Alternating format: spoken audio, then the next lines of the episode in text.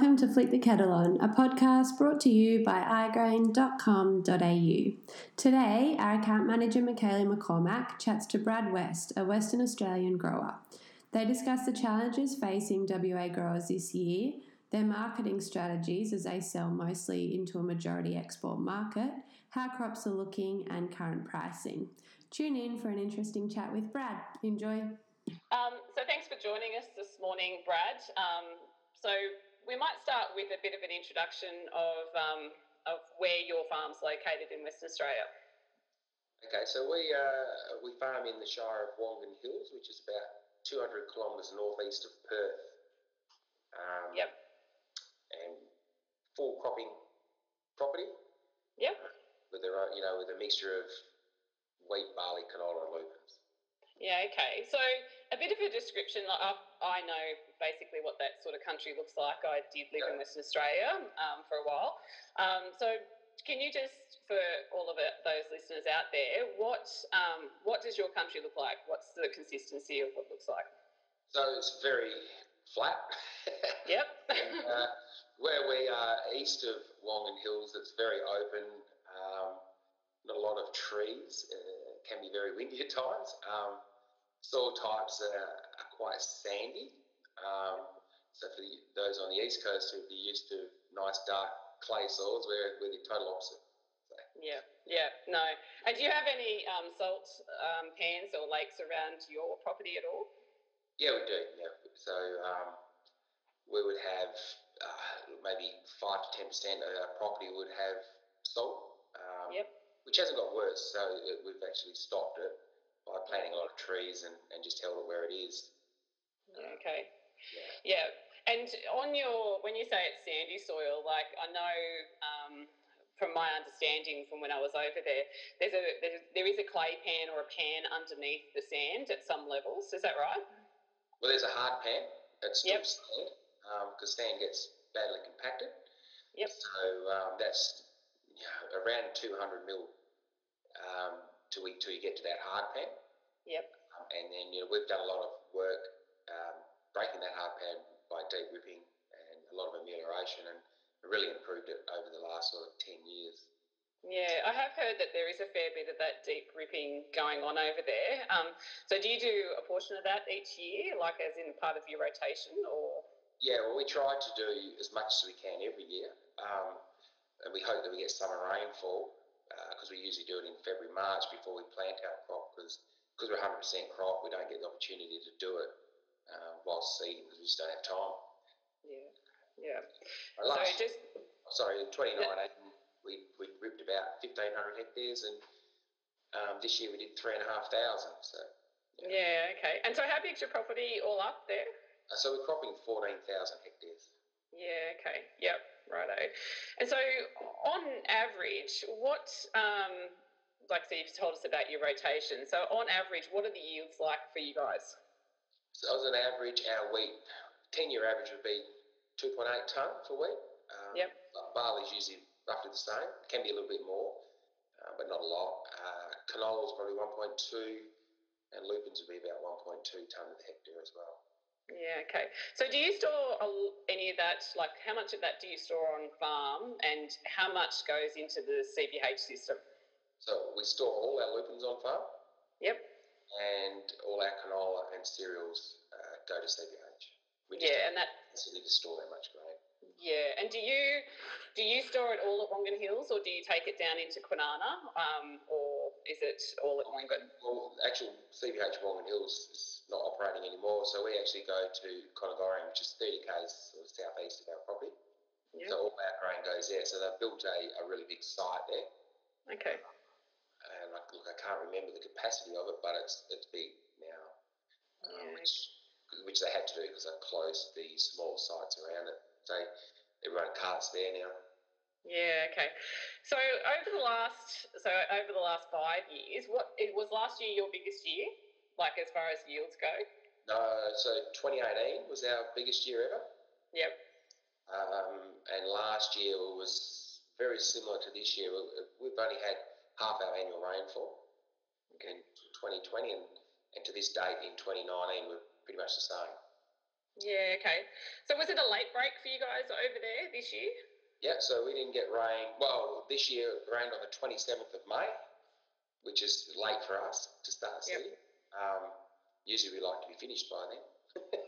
Yeah, yeah.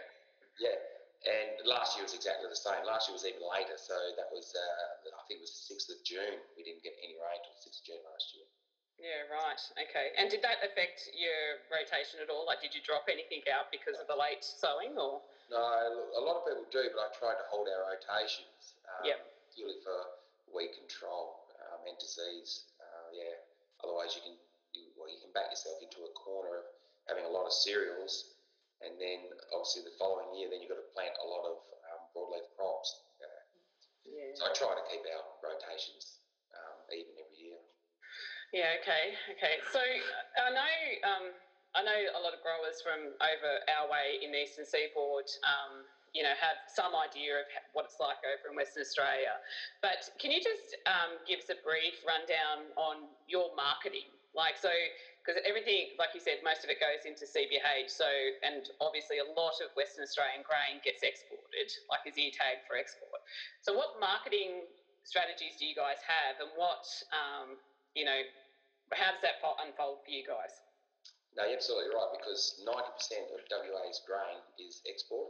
Uh, there's no real domestic market like the East Coast. So, uh, yeah, so I, my strategy is I start selling 12 months in advance um, and just small percentages and just try and get an average cost or an average price, sorry, for that grain over a 12 month period and be probably 70% sold by about now for this year's crop. Yeah, okay. And, and that's in cereals. With canola, it's, it's a bigger risk because obviously the season can play a big role. And canola can, you know, like this year our yield's going to be quite low. We're only looking at probably 0.7 to 0.8 of a tonne. Yeah. Our average is normally, you know, 1.2, 1.3. So you've got to be really careful when you're hedging canola because you can over hedge. Yeah. Right. Yeah. So the lupins that you store on farm, what's your strategy with them? Do they ultimately get exported, or do some of them Yeah, get no, used no, domestically? They all go into domestic market and go into actually gets crushed and made into flour for chicken feed. Goes into Ingham's chickens. Yeah.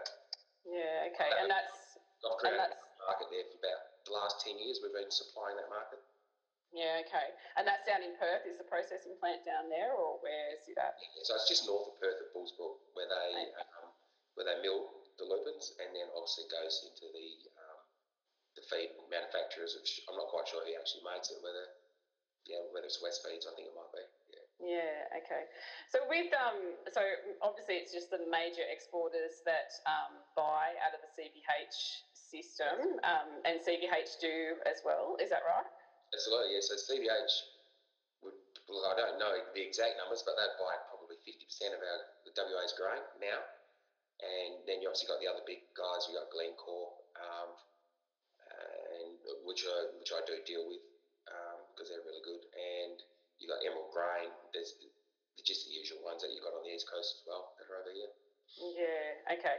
And do they um, uh, like there's cash boards obviously like for other growers that don't forward sell, um, same same as over here. Yep. Yeah, yeah, yeah. So yeah, yeah. So you can obviously harvest it and sell off the header if you want. Um, a lot of smaller growers do that because they don't like doing contracts. Um, Yep. They've been caught out before, either with a, a lower price at harvest, or they can't supply their fill their contracts and they've got to buy grain at a high Yeah. price. Yeah. Okay. Out it's a higher price if you have a drought because there's a demand for grain. So Yeah, that's right. So I guess like you know, um, for a lot of years, like the east is separate to Western Australia, but for the last couple of years with the drought, we've had a lot of Western Australia grain end up over here on the eastern seaboard. Um, did you guys obviously? I mean, from our perspective, um, it def- there was definitely a price increase. So you guys um, got the flow on of that and had a good year with the lower yields. Absolutely. Uh, as you know, we're in trouble with China, the, this anti-dumping thing. Yeah, It's yep. affected our prices this year. So obviously, the, the barley that went to the east coast um, was priced quite highly. Um, we were getting around that three hundred fifty dollars a ton, and I don't know what you guys are paying for it. Probably four hundred uh, after ex freight, um, which caused a problem in China. That's what they're arguing about now. So yeah. Yeah, Yeah, I think it's nearly cheap enough. They might nearly be, nearly be back quite soon, I'd imagine. Um, but anyway, so what? So that probably leads me on to what are you seeing as your pricing um, over there at the moment? Uh, so feed barley now is two fifty. Um, so it's come off a lot. Yep.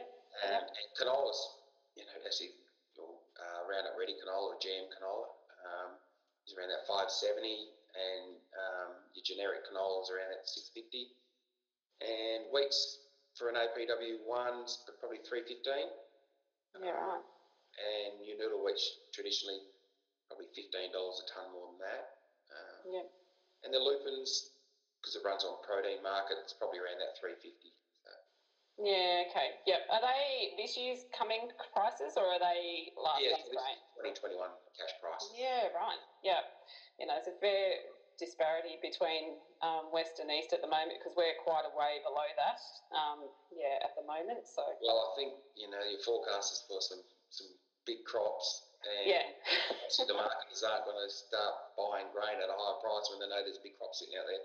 Yeah, no, and that's exactly right. Like what we've got is um, a lot of drought um, guys that have been in drought for a few years now, like they're cash poor. Um, so there's going to be a lot of pressure um, on, especially those northern, central, and northern New South Wales guys to to find some cash. So yeah, it'll be. Anyway, we've got to get it over the line. Yeah, we're very much dependent on this rain that's coming through. Um, It actually looks really good this forecast for you know for particularly um, Western New South Wales and you know through that area. So. Yeah, it certainly does. So you guys be still looking for rain then, by the sounds of things as Oh, well? yeah. So we've had pretty much no rain for September, um, and our last rain was probably around that 22nd or 3rd of August. Okay. Um, so yeah, but no, we need some rain just to, to fill grain. Yeah. Yeah. The, Okay. the canola's at that stage where it's dropped all its flowers only because it's basically droughted, Yeah. and and the cereals are hanging in there, but they do need some rain to finish. Yeah. Okay. So when will harvest start usually for you guys up at what round Wongan? Late October into the Yep. first of November. That's traditionally when we would start. Yep. And Okay. earlier if it's dry and hot. It just depends on Yeah. Yeah. Okay. Are you guys having any trouble finding staff for harvest? Yeah, it's a problem. Um, I normally employ three or four uh, New Zealanders. Yep. The same people fly over every year. I can't get them here this year, so I've now employed some um, some older gentlemen that I know who actually work on mine. So they're taking um, their long service and going to do a harvest for me, which is really good. Yeah, yeah, right. No, I think that's going to be a, it's a major issue over here. That's for sure. There was some talk. Um, I read an article about the Qantas are sending pilots out to northern New South Wales to drive Yeah, headers. There's uh, there's farmers who have actually already employed pilots, Qantas pilots. Uh, Yeah, wow. They're actually on farm already, working just doing general farm duties before harvest. So. It's, it's crazy times, that's for sure. Yeah. Oh, that's it's crazy. Yeah. All right. Well, Brad, thank you very much for your time today. Um, hopefully, it's enlightened a few of my guys over here in the Eastern Seaboard. Um, just a little bit of a perspective of what's happening in WA, and hopefully, yeah, it's not been too painful for you. Oh, very good.